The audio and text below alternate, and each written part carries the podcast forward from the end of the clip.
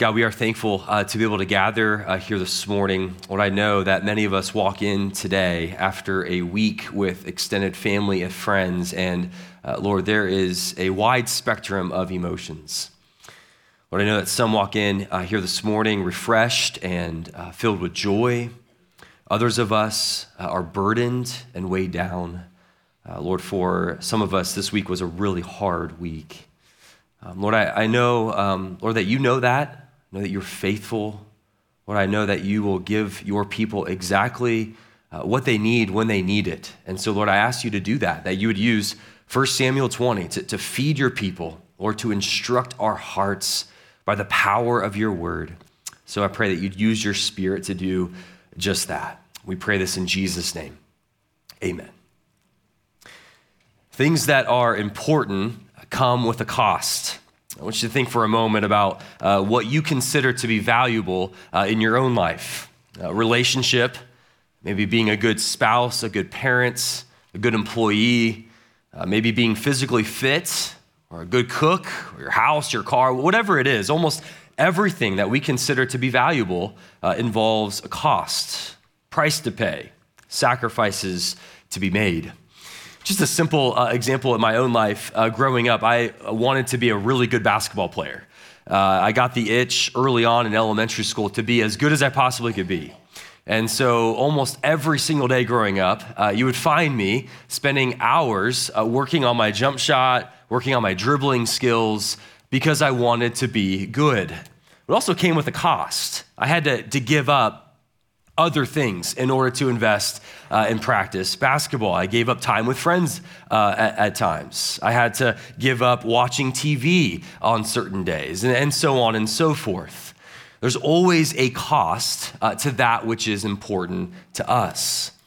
And the same is true with following Jesus. There's a cost of obedience, which is a way of thinking about Christianity that uh, honestly doesn't get uh, emphasized uh, enough. We, we tend to emphasize what Jesus does for us or what Jesus has already done uh, in his death on the cross and in his resurrection, and rightfully so. But in receiving what he has done and in following him, it will cost you everything. Jesus makes this clear in Luke chapter 9 when he says, If you want to be my disciple, if you want to come after me, you have to carry your cross daily which is another way of saying you, you need to die. You, you need to die to yourself and your plans and your aspirations. See, Jesus' call to follow him is not a call to just add Jesus onto your life as if you've got this, this recipe for happiness and he's one ingredient among many. Now, Jesus isn't an, an accessory or an add on, he's the King of Kings. And his call for you, his call for me, is to die. It's called to give up our lives, give up our plans, give up control, submit, and follow Him. There's a cost. Yet with Jesus, He's always worth the cost. Now, what does this have to do with 1 Samuel 20? Uh, well, as we walk through this very long chapter, we, we're going to be confronted with this question What does your obedience to God cost you? Or to put it maybe a different way, uh, what does it mean if your obedience to God isn't costly? What if your obedience to God doesn't demand any sacrifice? I'm going to connect the dots for us as we walk through uh, 1 Samuel 20. There are five sections I see in this chapter. We're just going to walk through uh, each of them this morning. Here's the first one. We notice in these first couple of verses a, a proposal that is made. Now, when we think about 1 Samuel 20, there's no other chapter in all of 1 Samuel that portrays the friendship between Jonathan and David as much as this one. That their commitment, their loyalty, their love, their, their sacrifice is on display. In verses 1 through 11, it, it zooms in on this conversation that is shared between them on the heels of chapter 19. We know from last week, chapter 19, Saul's repeated attempts to kill David. Verse 1 tells us that David uh, left Ramah, that's where Samuel was, and he, uh, he comes to Jonathan. These first few verses, it's clear that David is, is, is distressed, and rightfully so. most powerful man in the country, is hunting him, trying to kill him, who just so happens to be his father in law. But notice the questions that David asks Jonathan. He says, What have I done? Uh, what is my guilt? What is my sin before your father? You can see David's trying to make sense of Saul's madness. It's not lining up for David why Saul wants to kill him, but also notice David's humility. Remember, David is also the author of Psalm 139, who declared to the Lord, Search me, O God, and know my heart, know my thoughts. See if there's any wickedness in me. We see that same humble, open, and meek heart as David asks his friend, Where is my sin in all of this? Point out where I have done wrong. Jonathan's trying to console. David assures him, You've done nothing wrong. But David is clearly shaken up. In verse three, he describes his condition as there being one step between him and death. David is not in a good place. He feels the weight of his dire circumstances, and he's looking to Jonathan for a way out. Jonathan, being the close friend that he is, he's offering his loyalty, basically says, Whatever you want me to do, just name it and I will do it. And so, verses five through seven, we see this proposal that David makes to Jonathan, trying to figure out where is Saul in all of this? What are his, his intentions toward me? Does he still want to kill me? Now, for us as the reader, uh, that, that's it's easy to conclude where Saul stands with David, right? We spent all of last chapter highlighting these different ways Saul has been trying to kill David. It's obvious to us, but it's complicated for David. Saul is David's father in law, he's the father of his best friend. David is Israel's hero. And so it's not quite matching up for David. It's complicated. So David's proposal for trying to figure out where Saul stands is this is that the new moon, uh, which is an occasion for various fest- festivities, it also included a, a three day festival with these, these celebratory, important dinners each day.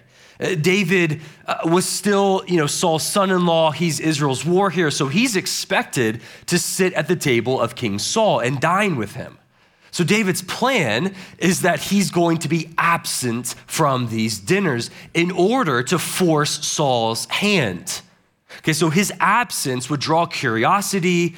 And so Jonathan and David are talking about, okay, Jonathan, how are you going to respond when Saul asks about my absence? And, and Jonathan and, and David basically come up with this, this reasoning that, oh, David went to Bethlehem because, uh, because his family is performing an important sacrifice there.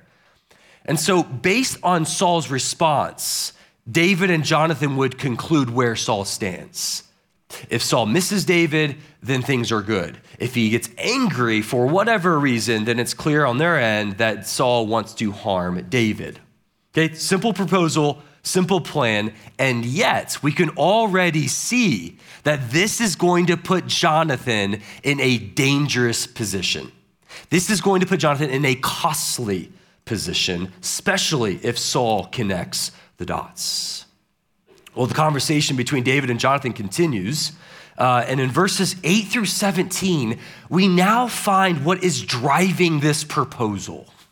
We're going to learn why David is going to ask Jonathan to risk his own safety and work with David.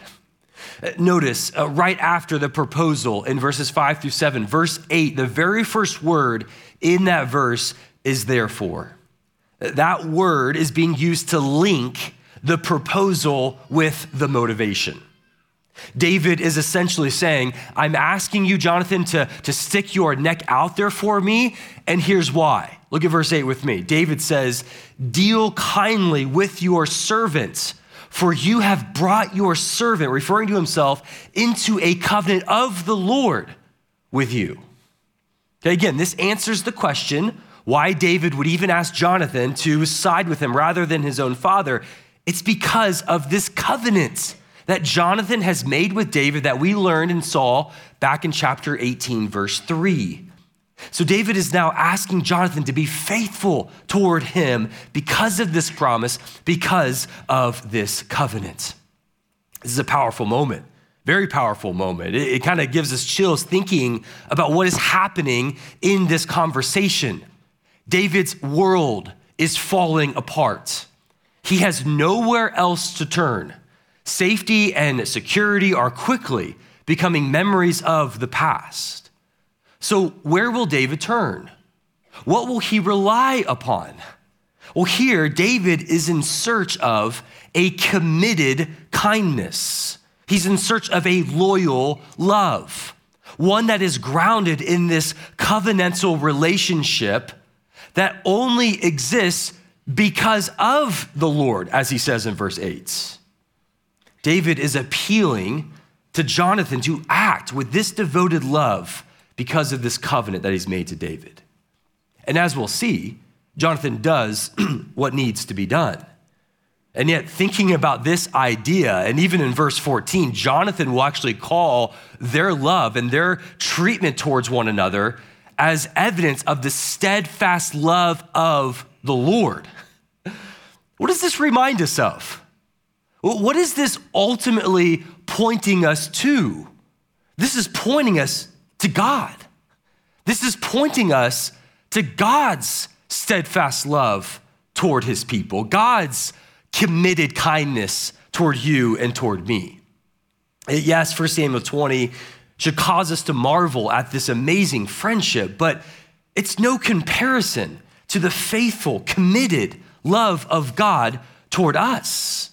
In fact, this friendship between David and Jonathan would not exist without the steadfast love of the Lord. In fact, the phrase there in verse 8, deal kindly, it actually is, it comes from this popular Hebrew word, hesed. Hesed is a term that's used over 250 times in the Old Testament. It's predominantly used in talking about God's uh, steadfast love for his people. Other translations have faithful love or a loyal loving kindness. And this hesed, this word, it carries the idea of love and compassion and, and affection, but it's mixed in with loyalty and commitment and faithfulness. It's an amazing idea that it's not merely love, but it's loyal love. It's not merely kindness, but it's dependable kindness. It's not merely mercy, but it's a committed mercy. That Hesed expresses both God's loyalty to his people and his love for his people, but also his faithfulness to keep his promises. This is who God is. We see even this idea of God and his loving kindness in, in, the, in the New Testament. Ephesians chapter 2. It says, But God, being rich in mercy because of the great love with which he loved us, even when we were dead in our trespasses, made us alive together with Christ. By grace you have been saved, and he raised us up with him and seated us with him in the heavenly places in Christ Jesus, so that in the coming ages he might show the immeasurable riches of his grace in kindness toward us in Christ Jesus. Notice what this is saying. Verse 7 there, the, the word so that. This is declaring that the whole reason for the gospel, the, the reason why God sent Jesus to save us, is so that he might show the immeasurable riches of his grace in kindness toward us. That God sent his one and only son to be brutally tortured, to die on the cross, even though he was innocent so that he might display his hesed toward his people, his steadfast loving kindness. Oh, and don't forget about Romans chapter 2, verse 4, where it says it's God's kindness that leads us to repentance. It doesn't say it's God's wrath that leads us to repentance or God's holiness that leads us to repentance, although those are, those are ideas that it's part of the repentance process. This is God's kindness that melts the hardness of our hearts and draws us back to Himself. It's God's steadfast love that, that woos us back into right relationship with Him. And it's a loving kindness that we don't deserve. This is all about grace. Look how amazing our God is. Look at how we see God's love transform people, transform this friendship between David and Jonathan. That, like David, when we go through seasons in which it feels so disorienting, uh, seasons where we're filled with fear, where it feels like our worlds are falling apart, that there is something that we can depend upon. There is something sure, something reliable, something that is unchanging. It is the steadfast love of the Lord, that He is our dependable refuge. He's the one who's bound Himself to His people because of the gospel. And because that's true, we can expect, fully expect, to receive Hesed from God because His love, it flows out of His nature, flows out of His unchanging character. He doesn't love you because of you or because of your circumstances, but because of Himself. One commentator wrote this way he said that you will never perish when you fall into the abyss of God's faithful loving kindness. I love that. Well, it's on this basis of this covenant that David asked Jonathan to treat him with this love and with this faithful kindness in verse 8. As we move through this conversation, we notice that they continue to converse about David's innocence. And then they, they basically realize that this plan of theirs, it needs to be baked out a little further. Uh, David has a question in verse 10 basically, how will I know of Saul's intentions if he's angry? How can I basically be sure that that's going to get back to me? And so uh, they need to talk further about this plan. So they go somewhere more private. Verse 11, they go to a field. Verses 12 through 16, Jonathan uh, takes over the conversation. He doesn't first immediately answer David's question in full. Notice what he begins to talk about. Jonathan wants to clarify how he sees the future playing out, which is such an interesting response to David's pressing question. Verses 12 through 16 lay out for us, they reveal what Jonathan believes to be true about the future reign of David's dynasty. It's a, strange place to go in the midst of, of what they're walking through. And basically, what Jonathan says in verse 12, he says, If Saul's good with you, I'll come back and tell you. Verse 13, if Saul wishes harm on you, I'll find a way to disclose that to you somehow. But notice the second half of verse 13. Jonathan turns their gaze upward, turns their gaze toward the Lord. He says, May the Lord be with you as he has been with my father. What does he mean by this? Well, we are to understand these words of Jonathan to express his confidence that David will be king, that David will be God's king. And then verse 14, he declares to David, Hey, if I'm still alive, then please show me the steadfast love of the Lord that I may not die. Do not cut me off of your steadfast love and your house forever. And then they have this covenant in verse 16. This is astonishing what's happening here. Remember the, the context of David basically now becoming a fugitive. Verse 15, Jonathan sees David's kingdom as not only being established, but every one of David's enemies being cut off, including Saul. Jonathan is seeing David's kingship in the future more clearly than even David at this point in time. David sees his present circumstances dominated by the threats of King Saul. Jonathan, though, finds himself being dominated by the future reign of his best friend David. It's amazing. And Jonathan bases his request of David, please show steadfast love to me. He bases all of that in this idea of Hesed, this idea of this loving kindness and mercy of the Lord. Do you see the reversal? That's, that's happening in this conversation. While it was David who is asking for Hesed in verse 8, now it's Jonathan asking for it in verse 14. In verse 17, David swears again his love for Jonathan, that he loved him as he loved his own soul.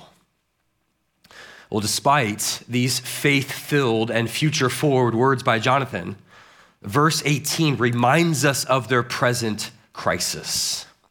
David's question in verse 10 hasn't been fully answered yet in regards how they're going to find out if, if, if Saul is really angry with David. So verses 18 through 23, they, uh, they create the arrow plan, if you will. Jonathan lays out a stealthy means by which he can, he can inform David of Saul's intentions uh, by having David go into hiding.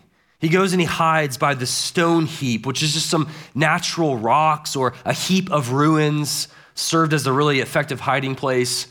And Jonathan's going to take these three arrows, and with a young boy, uh, he's going to shoot these arrows.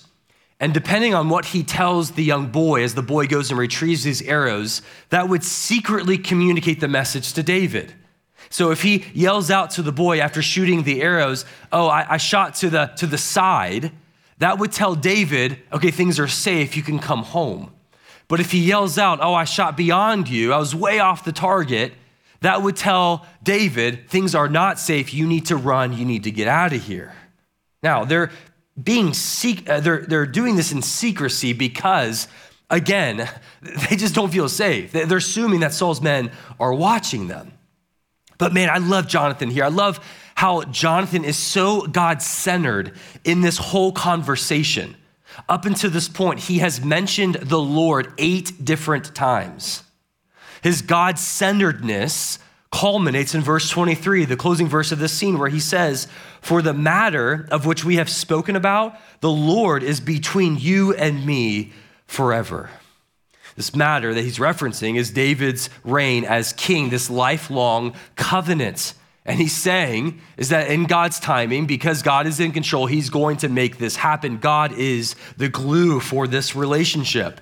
He's going to make these things happen. And can I just say, how important it is to have a God centered perspective, especially in moments of trial and crisis. Uh, fear and anxiety is, is essentially envisioning a future devoid of God's goodness. That's essentially what fear and anxiety are. And so it's paramount that when crisis hits, that you look to God. It's paramount that when you're walking through the unknown, when you're walking through a situation where you're like, I have no idea how this is gonna play out, for your knee jerk response to look upward at God and to declare to your own soul, there is God's goodness here right now in this season. This is what Jonathan's doing for his friend David. He's reminding him, even in the midst of incredible trials, God is with you we come to the climax of this chapter the table scene. Drama is dripping from this tension filled dinner. This might be too soon to say, but this scene might remind some of us of what Thanksgiving was like, uh, even the last couple of days. On a more serious note, isn't it family where it, it presents the hardest of challenges to live out the gospel? I find that to be true. Hopefully, they're not listening right now. But there's, there's nothing like family that, that tends to surface just tensions and frustrations, emotionally stirring situations. It, it exposes our own stuff, is what happens, right? Exposes our own struggles.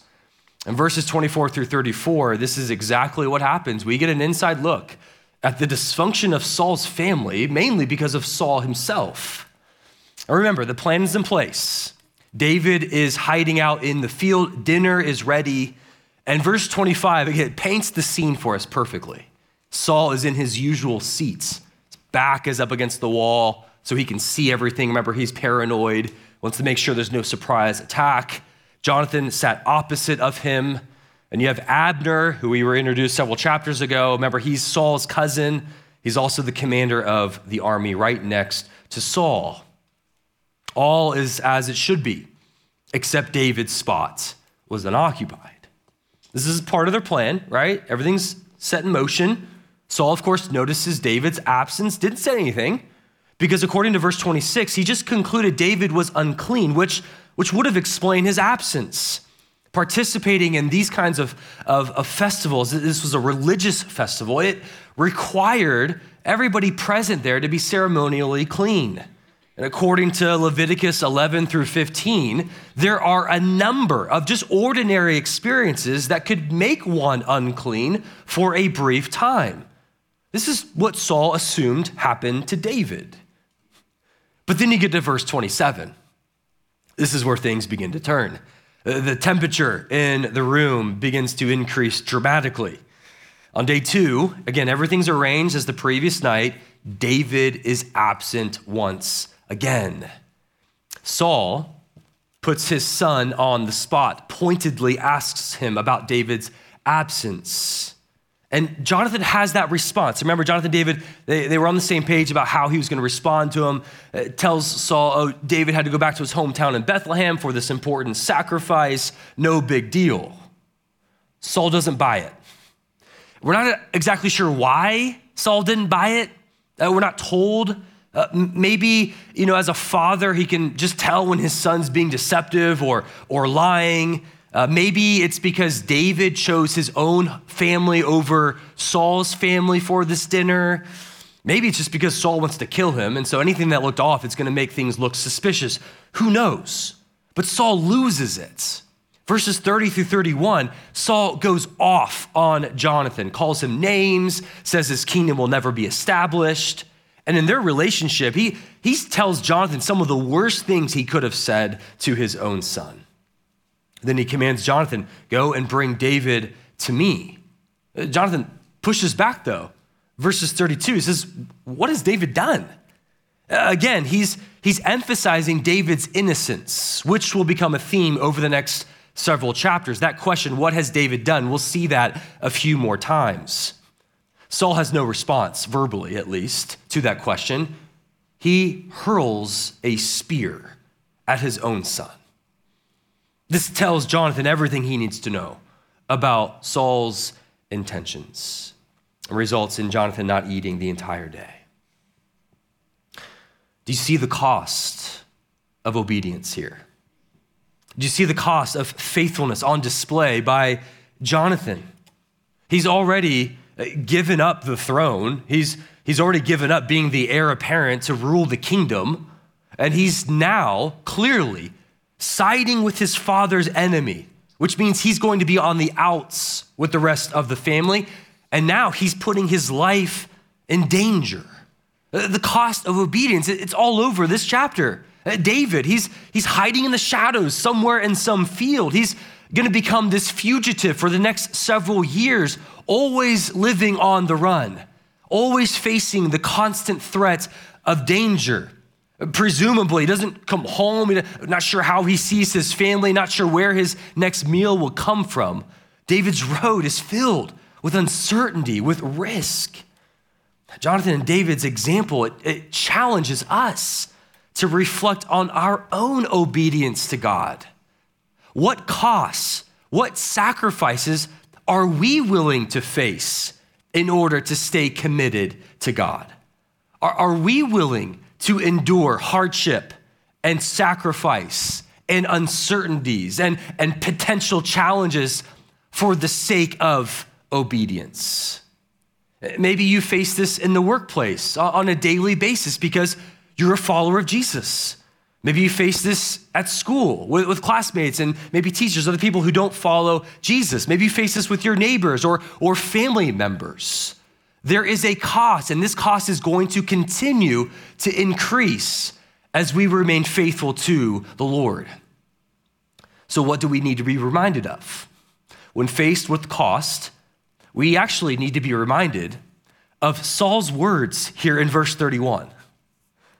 They are unintentionally very profound. Saul doesn't mean these words the way that he says them, but they're really good to remind ourselves. He tells Jonathan, Your kingdom will not be established. Yes and amen. That is a message that you and I need to preach to ourselves every single day. That when I get up in the morning and I look myself in the mirror as I'm brushing my, my teeth, I say, Chris Beals, your kingdom will not be established.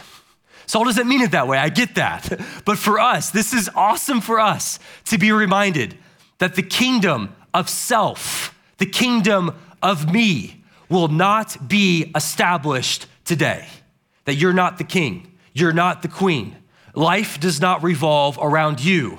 You are not the center of the universe. We are not the rulers. We serve and we live for the true king, and his name is Jesus. That we live for his kingdom. And this will inevitably lead to dying to yourself. This will inevitably lead to giving up your dreams, giving up your control, giving up your comforts, giving up your plans and your aspirations, laying them all down at the feet of Jesus and saying, Not what I want, but what you want, oh Jesus. Right, Jesus, how do you want me to use my time? How do you want me to use my energy? How do you want me to use the resources that you've given me? I'm not living for myself, I'm living for King Jesus. And living for Jesus will always lead to giving things up. There's always a cost. But remember, whenever you give something up for Jesus, what you get in return is always, always better. Jesus is always worth the cost. So, what is your obedience to God truly costing you? Well, as we close the scene, uh, per David and Jonathan's plan, it's now time to relay the secret message.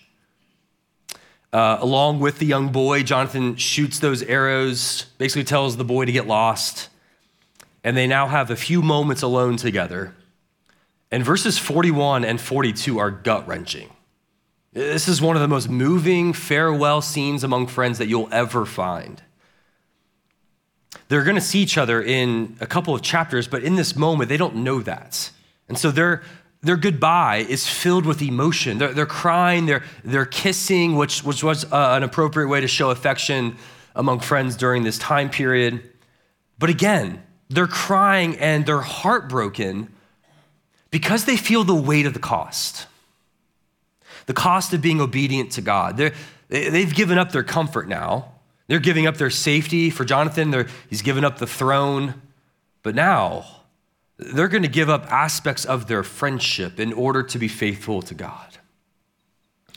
As we close, we have to wrestle with this question what will enable faithfulness to God? What will fuel you to be obedient to God when it's costly? The answer to that is God's steadfast, faithful love. There's nothing else. It's God's Hesed.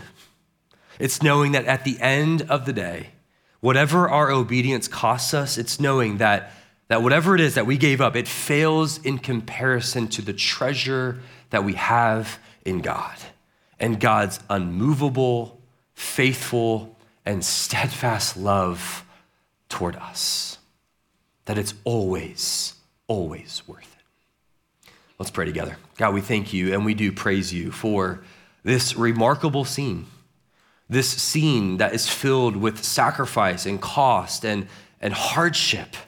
And yet there is a commitment to being obedient to you. Lord, I pray that you would use this passage as we think about our own obedience to you and, and Lord, the, the various ways, Lord, that we choose comforts over being faithful to you. Choose the easy way out. We give in to temptation. We, we don't speak up when the, the moment is right. Lord, I pray that you would help us to, no matter the cost, be faithful to you and that your faithful love toward us would fuel that. Lord, help us to dive deeper into that great love which you displayed in Jesus that you've lavished upon us. We thank you for it in Christ's name. Amen.